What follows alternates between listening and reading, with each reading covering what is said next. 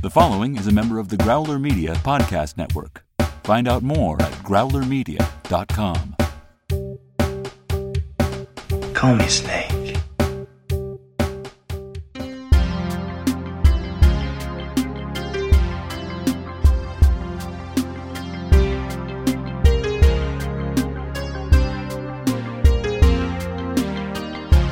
Welcome to Escape from New York Minute, where we celebrate and analyze the dystopian classic one minute at a time. I am Molly Balin. And I am Eric Deutsch. And we welcome back for the final time actor, pro Spider Man cosplayer, and co host of Spider Man Minute, Zach Luna. Oh my gosh, thank you so much for having me. I'm not I'm not used to having people introduce me on things and it's so uh, flattering. like like, oh wow, yeah, I guess that is me. Thank you. Thanks for having me back, Yeah. guys. Yeah. Yeah, you're a multi hyphenate. I, I suppose. I'm just trying to like have my hands in enough pots that I like don't die of starvation. Like it's there's no there's nothing cool about it. I'm just poor. Like I need to have more than one job. Oh, it's oh the hustling, just Yeah. hustling. What are we hustling today? We are hustling minute seventy five, sir.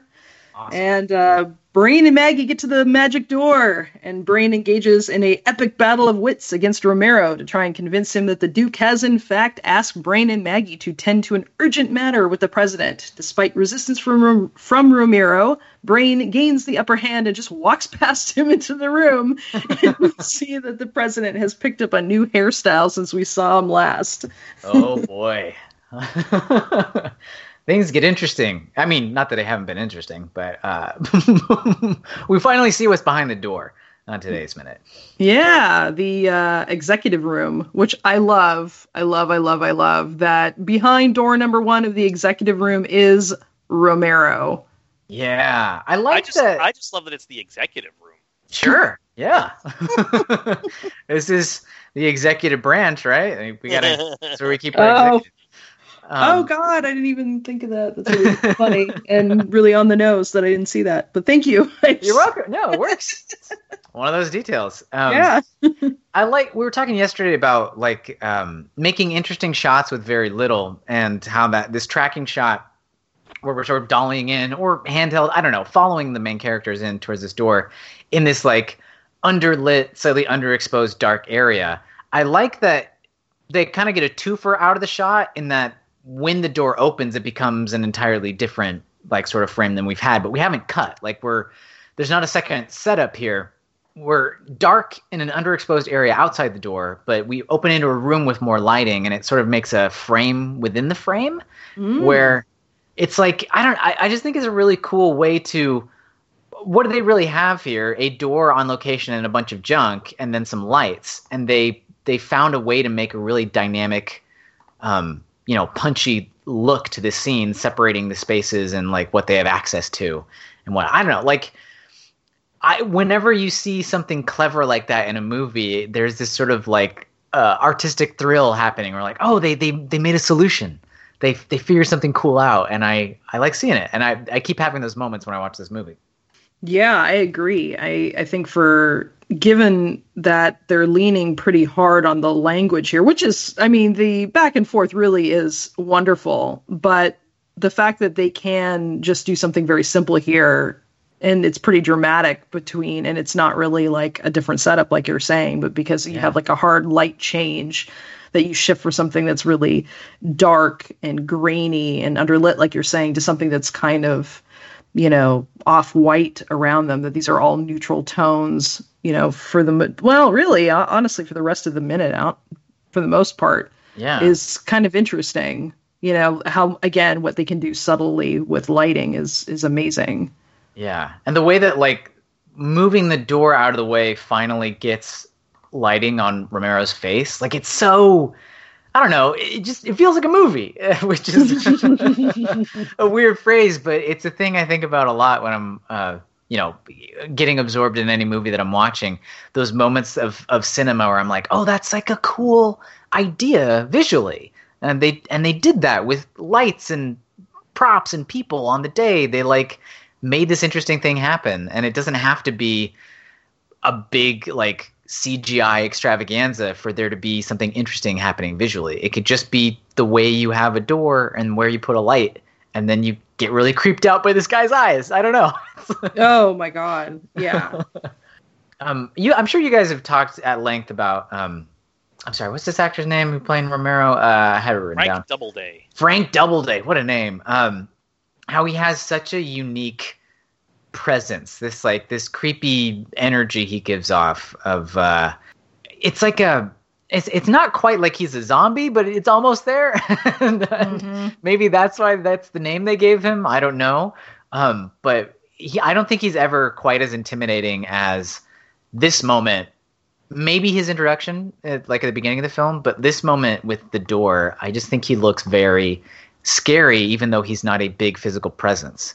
He is just a, a, an intense obstacle. Hmm. Yeah, well said. And this really is the majority of the language exchange that we really even hear from him in the whole movie. And so I Yeah. remember just being actually a little bit caught off guard by this scene because he's a little monosyllabic and he just is making intimidating noises for the most part. you know, Yeah. it's the demand in the beginning, weird noises, and then this exchange. And so I, I remember being a little bit surprised that actually he's as astute as he is, as articulate as he is. You know, and so it's a it's, it's interesting. Yeah, and he's and we're we're taken aback by that, or or creeped out enough by it that um this this exchange with the hat doesn't like ring silly.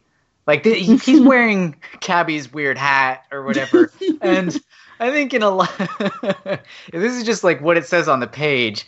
There are a lot of ways you could set this up where that would like make him less intimidating in this moment, but I don't think it does. I think it's just like a casual detail that's thrown out there um, and doesn't And I, like I stick wonder. out. I wonder why that casual detail's been thrown out there. I do too. Yeah. I can't imagine why it's important to say that Cabbie got something in a trade from Romero.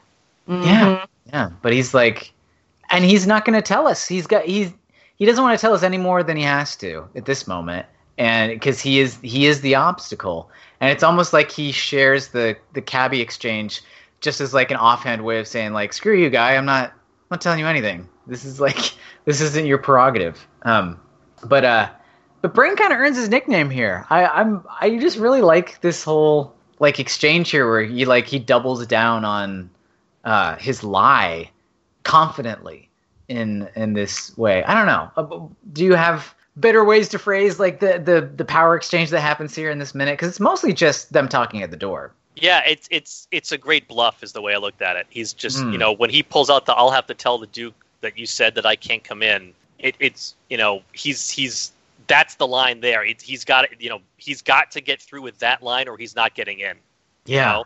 And Yeah. so he's just he is all in on that bluff, and it works. And he, and and he gets himself in by saying that because he's able to recognize Romero's fear of possibly the Duke being told that he didn't do what the Duke told Brain to allow him to do is bigger than him willing to you know not risk letting Brain in when maybe he shouldn't be. You know. Yeah. Um, yeah. I, I, and, and you know, I love that the ad libbing that Brain is doing here. That he's just he's he's. It's almost like he's just going to keep talking till he finds something that gets him in the room.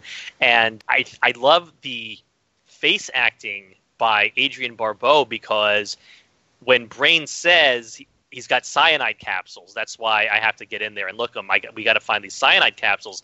Maggie does this very quick look at Brain of surprise that he said that.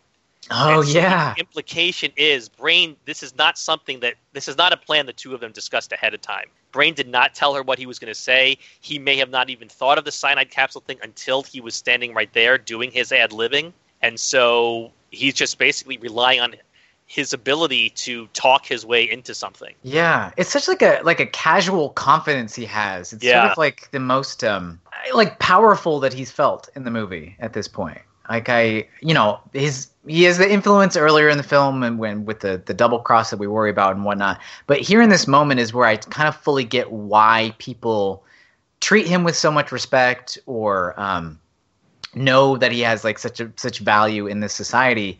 Is that he is genuinely so so quick on his feet and so smart and so um, clever. I guess like th- this is.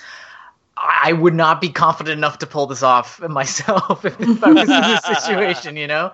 Like he doesn't break at all. He doesn't get like stressed out or worried. He commits to the lie and doubles down on it so fully. He he even goes so far as he like starts to walk away when he's Right. like he's like, "Oh, I'll just have to go tell him then." And and Romero has to pull him back in. It's just really really sharp stuff. Um I, I don't know how much of it is like what what was written beforehand or what was found in the rehearsal or, you know, the way Harry Dean Stanton is like approaching it, but it really feels uniquely cool in the movie. Yes, and and there's a second quick facial acting done by Adrienne Barbeau. Then after Brain gets through, and so Maggie follows him in.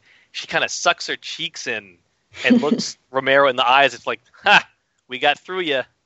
It worked. That's what you get. Yeah. Oh god, and well, and prior to that, like just the move when when Brain knows that he's won, and we're gonna transition to a new like story beat here, or like a, a new a new moment there.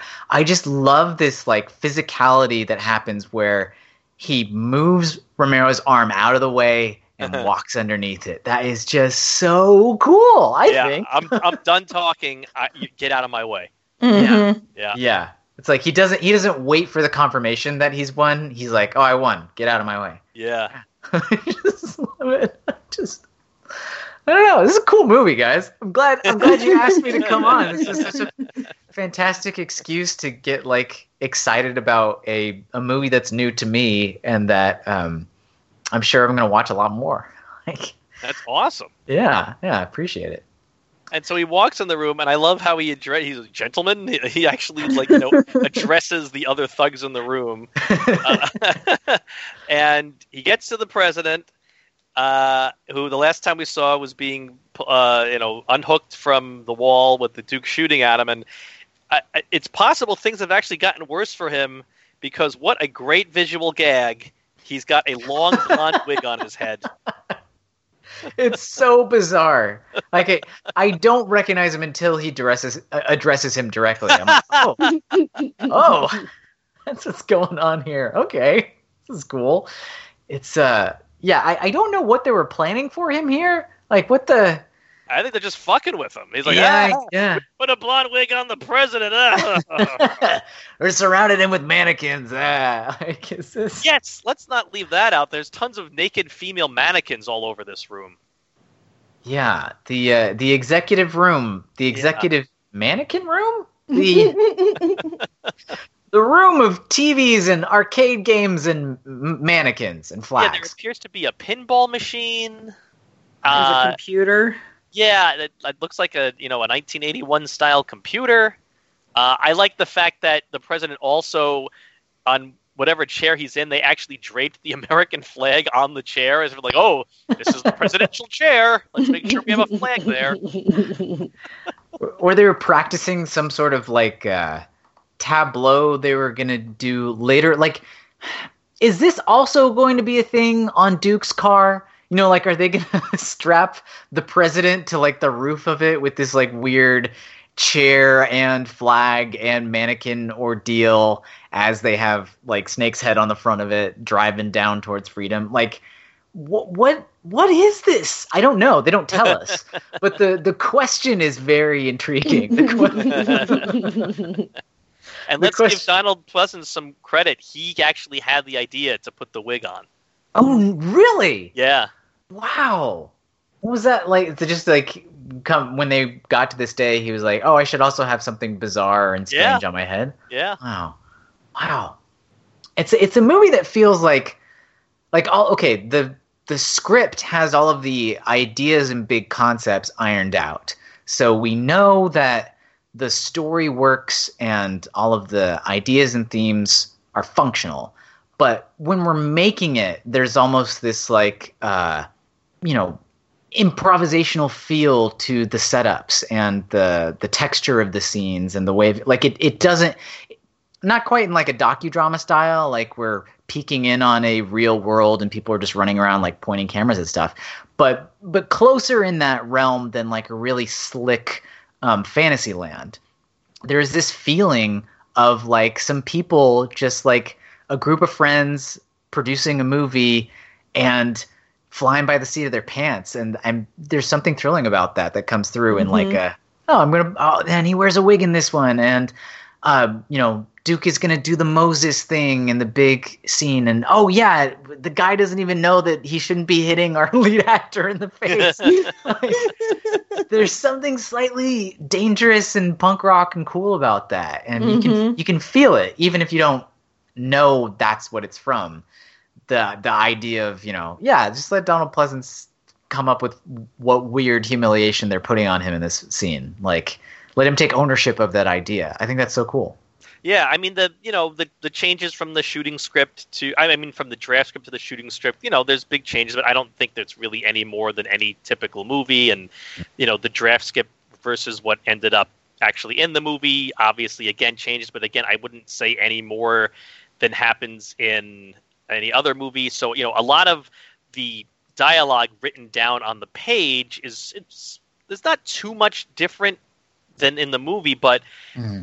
John Carpenter did allow the actors to play with their characterizations, though, and so you know Yeah. Harry Dean Stanton and Romero was specific. The actor with Romero specifically was basically told like you know. You, you know do what you want with this character and so like that's all the characterization of him being just this complete freak that was all the actor. That wasn't even john carpenter. Oh and- interesting. And, so, and Harry Dean Stanton was allowed to do some of that, and Donald Pleasence was allowed to do some of that, and Isaac Hayes was allowed to do some of that. So he really let the actors kind of take what they what the page was given to them and just run with it. gosh it's cool. Yeah. Is this like is this a big movie like in st louis? Do people like like go nuts and like hold screenings of it and stuff? Like I don't know because it was during a time when the city was not in good shape. sure yeah You yeah know, so I don't know. I mean, here in New York, we love our movies when when our city was a shithole. Uh, I, I can't speak to St. Louis's psyche though. yeah, I don't know. There's just, I, I guess, like I, I'm feeling not like fear of missing out, but like some sort of nostalgic longing for like, I wish I had known of this movie uh, when it came out. Like, I, I wish I'd been born earlier or like was around for this like landing as a cultural, um, you know, a stone in the in the surface of the water of our pop culture that to like see this on screen and be excited about it and like everybody else also being blown away by it for the first time i i just have to imagine there are some people that like absolutely adore this film and uh i'm, I'm sure that they're listening to it right now uh they're they're I, I feel a longing for that sense of community because this is such an interesting movie and i'm like oh man i i was missing out. Like, this is there's probably people that know every inch of this movie uh, and uh, and hold it hold it precious and sacred and have their own ideas about the mannequins and their own ideas about why the poles are on fire in the scene where they're fighting in the gladiator arena. Like there is there's community and and and beyond this that feels akin to what it must have been like to make it i think i assume i don't know but it is what it seems like a special movie Yeah, I know one of our first guests. I, I want to say it was Chris Frayne. Chris, if it was not you, sorry, and if it was someone else, sorry, but I said that this is their favorite movie. Yeah, it, it's it has that um that punch to it, that power. Much the way that like there are people that absolutely adore um like Halloween or They Live or Right. The Thing. I mean, like uh, le- those are movies that like um wear a groove in your brain and like stay there and that you can't help but come back to over and over again. And I think it's it was just a a mistake of timing that I didn't see this one before, or it definitely would have uh, impacted me in a similar way. It's really it really interesting. Something I just thought of as you were saying that. You know, John Carpenter. You know, obviously he's he's very successful. Uh, he's had a long career. He's still around. Uh, but you know he's never he's not a huge director you know he's not you know a giant he's never been nominated for an oscar or anything like that though. Right. but he's made multiple movies that have these giant cult followings though you know halloween is considered you know a major one of the major horror movies ever made and has a huge cult following. This Yeah. movie has a huge cult following. You know, Big Trouble in Little China was a box office flop. That has an enormous cult following. Yeah. You know, so I mean, he's eh, you know he's done these movies that just you know maybe they're not the record breakers, and and maybe you know he's not at the level with the you know the Spielbergs and the Nolans and everything, but you know he's made some movies that really have had an incredible influence and impact.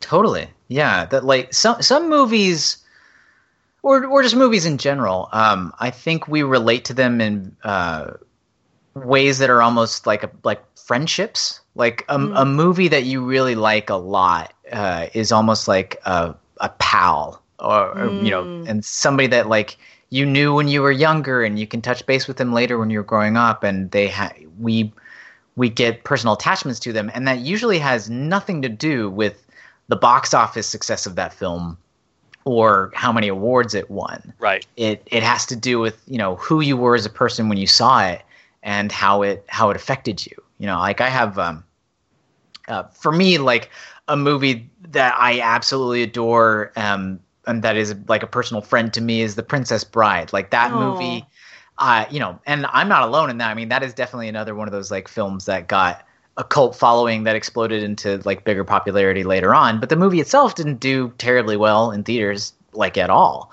Um, but that's meant more to me than like most of the record breaker films that like you know dominate the summer box office or something like that. Like and you know if there is a talent to making films that um, impact people in that way i think carpenter is one of the best at it.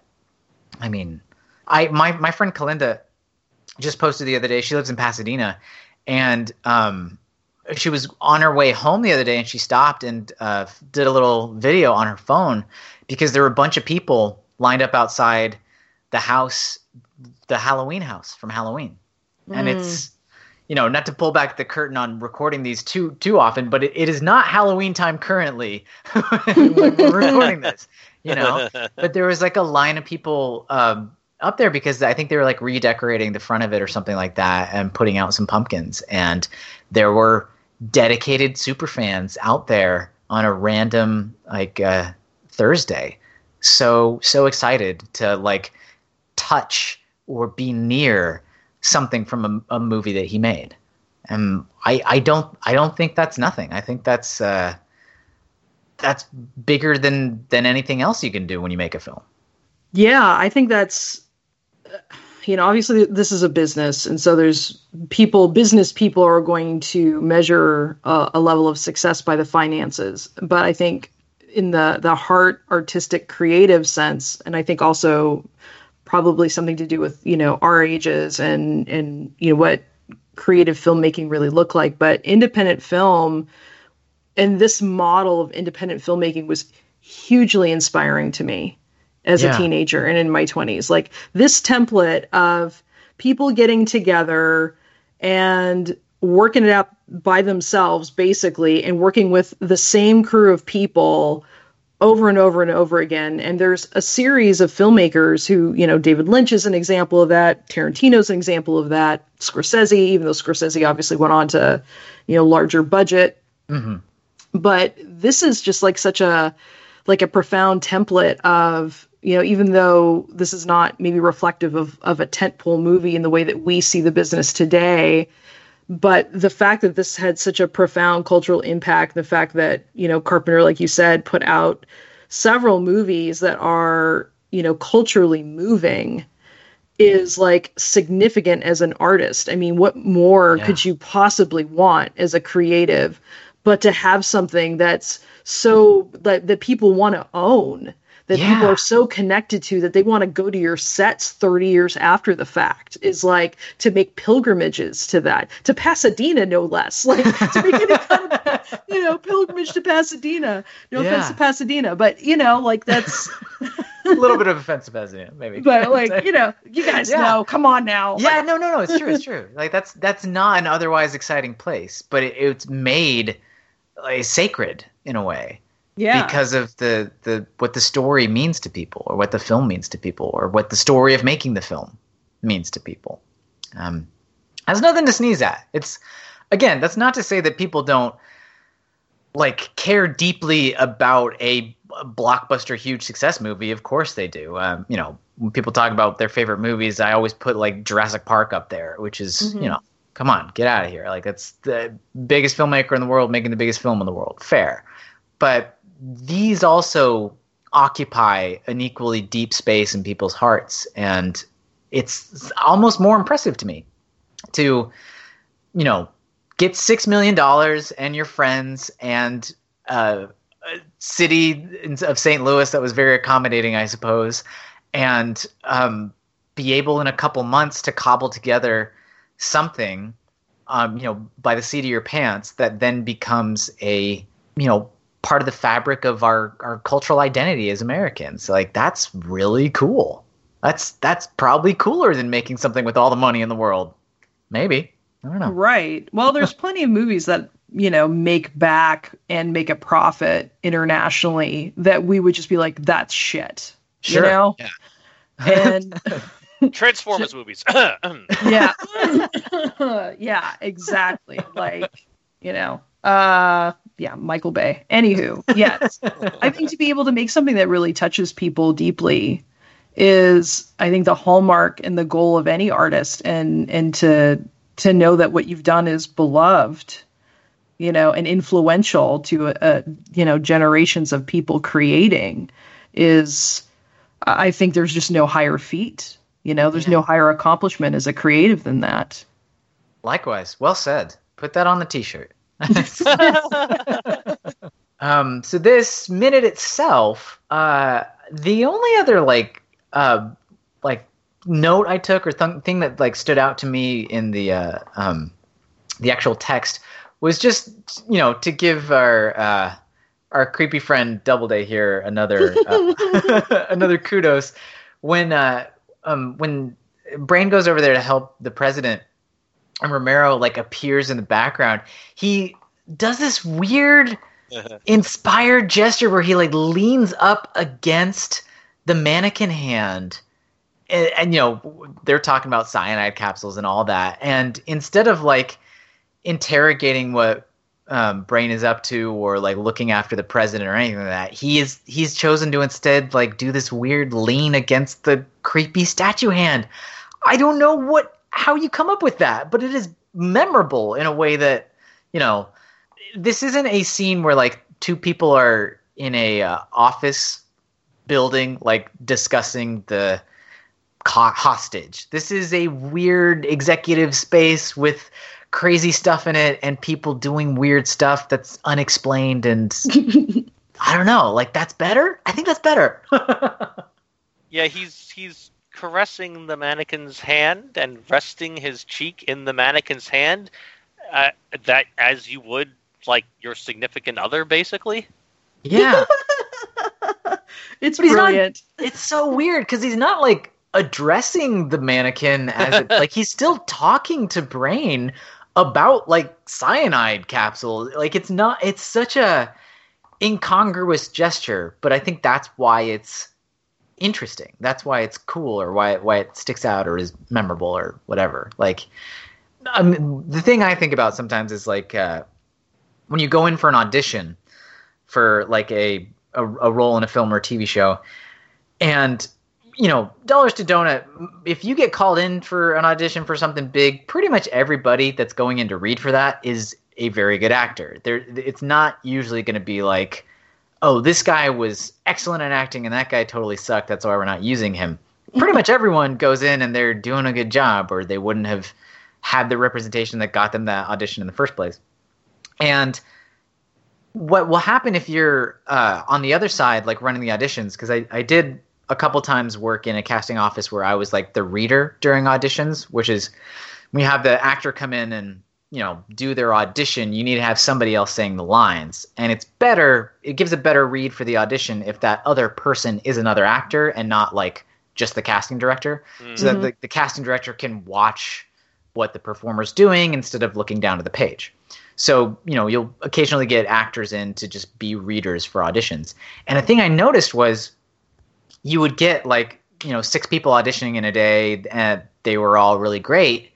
And they're all kind of doing the same thing because there is a straightforward approach to every scene where you're like, okay, if I'm hitting this emotional beat and doing this thing and then playing it out that way, this is probably how it will look. And then you'll see an actor do that and you'll be like, yeah, it's pretty good. And then you'll see another actor do it and you're like, yeah, that's the same thing, but it's pretty good. And you'll get like six of those and they're all good, but they're all kind of doing the same thing. And then you'll get an actor who like comes in and they're reading it and then they make a totally different choice. They do something that plays against the generic aspect of the scene and it like opens up and you and you like take a step back and you're like oh my gosh that's amazing. It's not that like the mm. other actors weren't skilled but that different approach made the scene more interesting. And you hmm. and you want the scene to be interesting so then that's usually who you send to call back or bring in or whatever but that like this type of um choice i i'm thinking of it as like if I saw somebody do that in an audition, I'd be like, that is bizarre. We have to have them. like, Right. because nobody else was going to do that. And and now it's you know, now it's weird enough that uh, however many years later we're talking about it on a on a podcast. Isn't that something? Isn't it? I don't know. No, I'm I'm I'm actually just like really just tripping out on the choice, honestly. Yeah. It seems I mean, you have these like weird mannequins in the environment, but I think what really gets me is that he's chosen to interact with it in a very affectionate manner. yeah. You know, like it's almost like to soothe himself. Yeah, it- it makes it feel like a lived-in space. Like this is maybe he's got weird rituals with the mannequins. Maybe he talks to them. I don't know, but it's it feels less like actors standing around in a set and more like we're in this guy's place. And Right. I, uh, we can't linger here too long because uh, I don't know what's going on, um, which is useful for the cinema that's happening. Right, right. And I think that's also a really good observation because in order to interact with this type of thing, you have to feel comfortable with doing it. And there's an ownership of it. And so that also gives us really interesting information. Again, really good shorthand. Yeah, this is a cool movie, guys. so I want to mention the costuming quick. Uh, at the very, very end of this movie, we get a good shot of the three thugs that are in the room here. Oh yeah. um, because one of them, the one on the left, for some reason has his face and head entirely covered and is wearing sunglasses. yeah. And then the one on the right, at best I can tell, appears to have a bandana covering his eyes. Yeah. So he can't see. Uh, and so it just continues our line of this the really insane costuming in this movie. And uh, Zach, I know you've had some experience working in costuming, and I just what your reaction was to seeing this movie for the first time and the costuming specifically because it's just so out there in this movie. Yeah, I'm, my first reaction was just kind of like uh, being impressed and slightly confused, and just being like, "All right, I'm going to go with it." Um, I mean this this frame is, I guess, kind of indicative of their whole like uh, approach to making a weird culture in this space where it's all uh, created from pre-existing items but used in weird ways, like how you know it, it's a i guess it's maybe very hot outside in this environment. Like sometimes we have characters who aren't really wearing many clothes at all and then they'll like have a like random layer on over the top of it or we have you know things where the the sleeves have been torn off and repurposed in other ways that it is like visually giving the impression of these aren't things that were made from scratch or these aren't like bespoke garments nobody's having like custom made stuff here. This is all the world is broken and we're remaking it in our in our own way. And um to like at least say a bit more specifically like what my experience has been working with costumes is that like I've I've only worked in um like costume construction, especially costume construction, which is usually for like big sci-fi movies or uh, superhero films and stuff like that, where they need like weird armor to be built or a you know super suit or capes or whatever.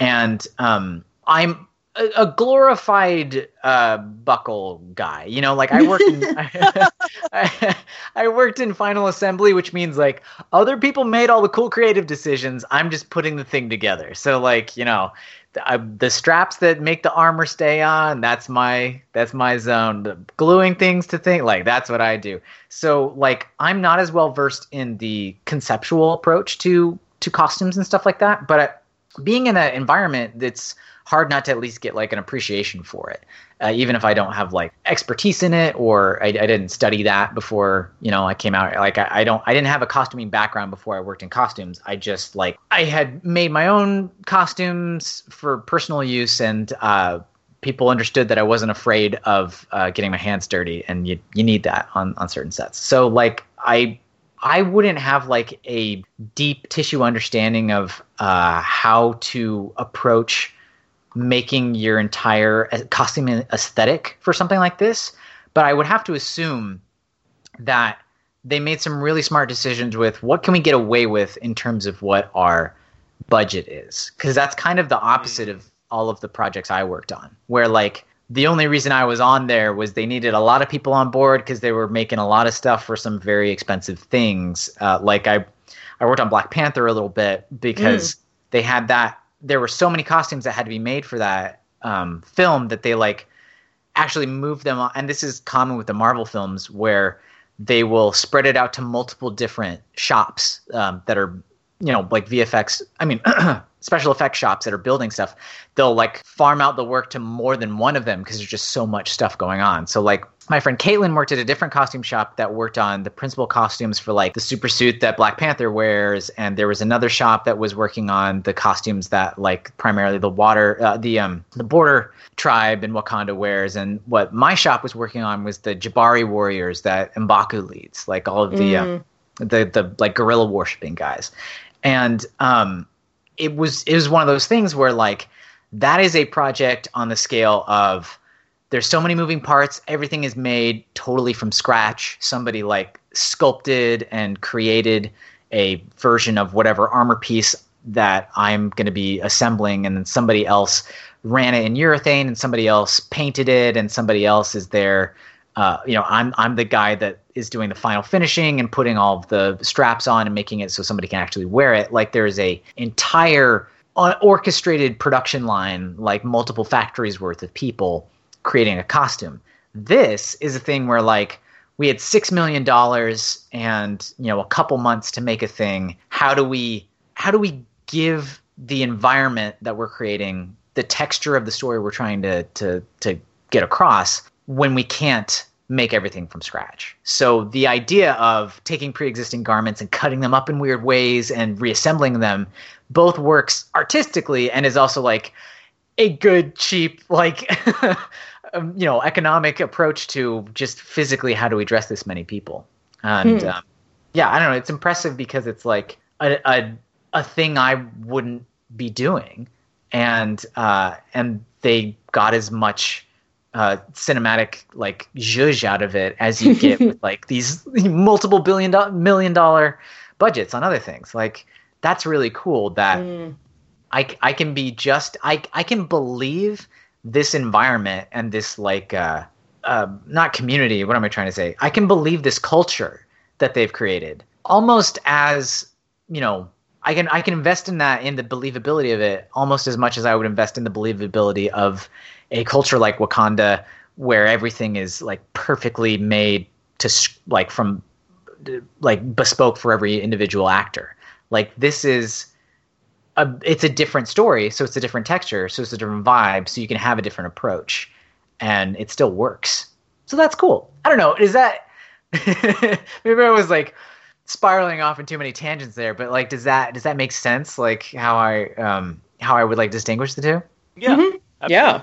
Yeah. It's it, again, it's one of those things where like I watch this film and like it's inspiring on a on a do it yourself level more so than a pie in the sky. Well, like maybe one day when I've got like, you know, when a studio's given me so much money to make their big IP thing, maybe someday I can XYZ versus like watching somebody make something original and being like, "Oh, wow, like you can you can pull cinema together on shoestrings and with bootstraps. Like that's cool. Mhm. It is cool. Ah.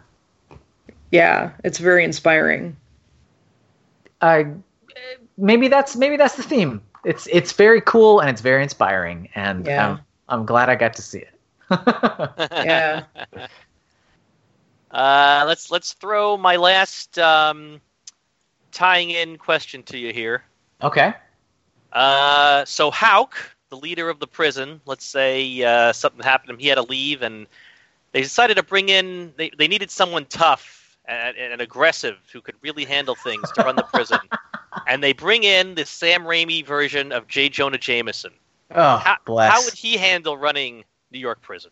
I think I think he would uh, adjust quite quickly. I think he would uh, he would revel in his like newfound authority, and I think I mean because JJ sort of like holds court anyway, like in his own space. At least the Sam Raimi interpretation of him.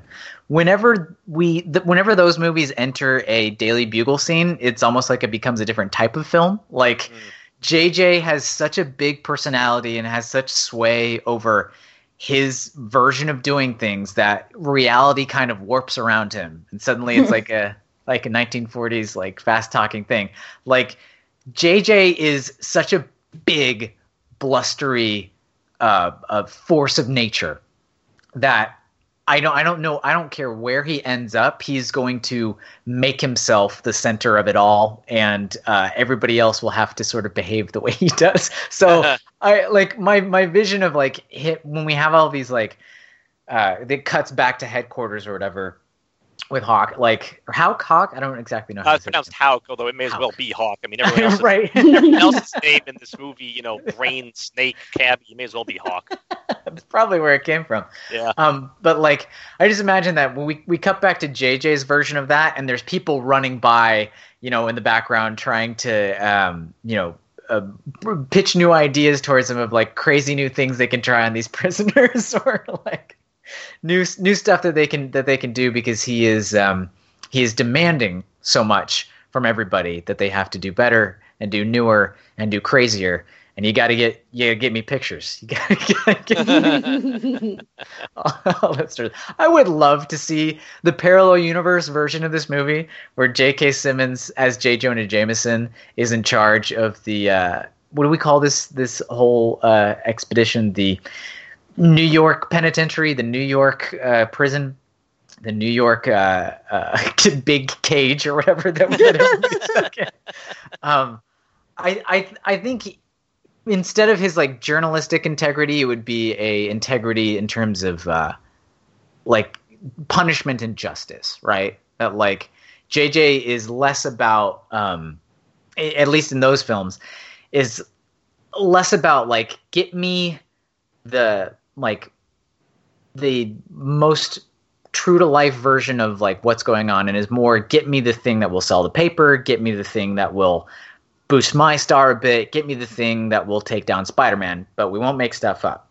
So this that sort of energy where he's like it's all about me but i have like some some integrity transfer to this would probably be more like we gotta we gotta we have to do our thing, but also can we make sure we know how innovative I am with my approach to cutting off the bridges and not having access and the, Mm. our walls will be better and you know whatever unique ways that we spy on or uh, punish all of the people that are that are in there. When it comes to the plot of this movie specifically, it probably would have more to do with how he talks to Pliskin, and I don't know if it would go as well for JJ because Hauk is kind of laid back and he gets the uh, the threat in like under the radar where he's um, Mm. he's already kind of in his hand before he knows what's going on. I think JJ would be like boasting about the explosive arterial shenanigans way ahead of time, and he might have to take a different approach. I think I think those two personalities would clash in a, a less smooth, slick way. Sweet. Yeah. Uh, any anything else on this minute from anybody? Um, I I just I'm inspired by the film, and I'm I'm glad I got to watch it. That's all I got. Well, that is music to Molly in my ears. That we got a, a new person who never seen it before who loves it that much. That's just that's awesome. Thank you guys. Thank you. Yeah. Thanks for having me on and let me uh let me talk talk your ear off on your Sure. Well, well, uh, if you if people like hearing you talk to your off even more, remind them again one more time where they can hear that. Sure, you can hear me on uh, my main podcast that I co-host with my friend Scott Corelli, Spider-Man Minute, where we're in the midst of covering the Sam Raimi Spider-Man films. Right now on Spider-Man 3. That's Spider-Man Minute on any of your podcasting things. Spider-Man Minute on Instagram, Spider-Man Minute on Twitter, Spider-Man Minute on iTunes, Spider-Man Minute. And if you want to find me, I'm uh, Zachary J Luna on Instagram and Twitter at Zachary with an H, J with a J, and Luna like the moon. Thanks again for having me, guys. Yeah. Uh, Yay. Thank you very much for joining us this week. And, uh, you know, Spider Man Minute and us here at Escape from New York Minute, we're all part of the Movies by Minutes uh, world. Go to moviesbyminutes.com. There's a very good chance that the movie that you really like is on there. There's 140 podcasts on there, but there's more movies than that because, much like Spider Man Minute, uh, Mhm. some podcasts do multiple movies. So there's, there's got to be two, 300 movies that have gotten this treatment so far. Uh, amazing. yeah, it really is just a, an a genre that has just completely exploded and, and continues to grow. Uh, let's give another shout out to another website that we've used to get some of our information and uh, some of the photos we've put in our fan page, the efnylapage.com. Uh, thank you very much to the people over there at that website. We appreciate very much all of the info we pulled from your site. Uh, and let, let's promote our contest another time here. Time is starting to run out. You got to send your photo of chock full of nuts. Find something somewhere out there, a chock full of nuts. Send Molly and me a photo and win a guest shot on one minute of the end credits. Send it to escape from New York minute at gmail.com. Even if it's an interesting use of a chock full of nuts can in your own home, that counts. That would qualify. Send as many as you possibly think you can to get yourself to win. Make sure you have Skype and be available in late November to do that. Awesome. Uh, yeah, yeah. Unfortunately, you're not eligible, Zach. No guests allowed.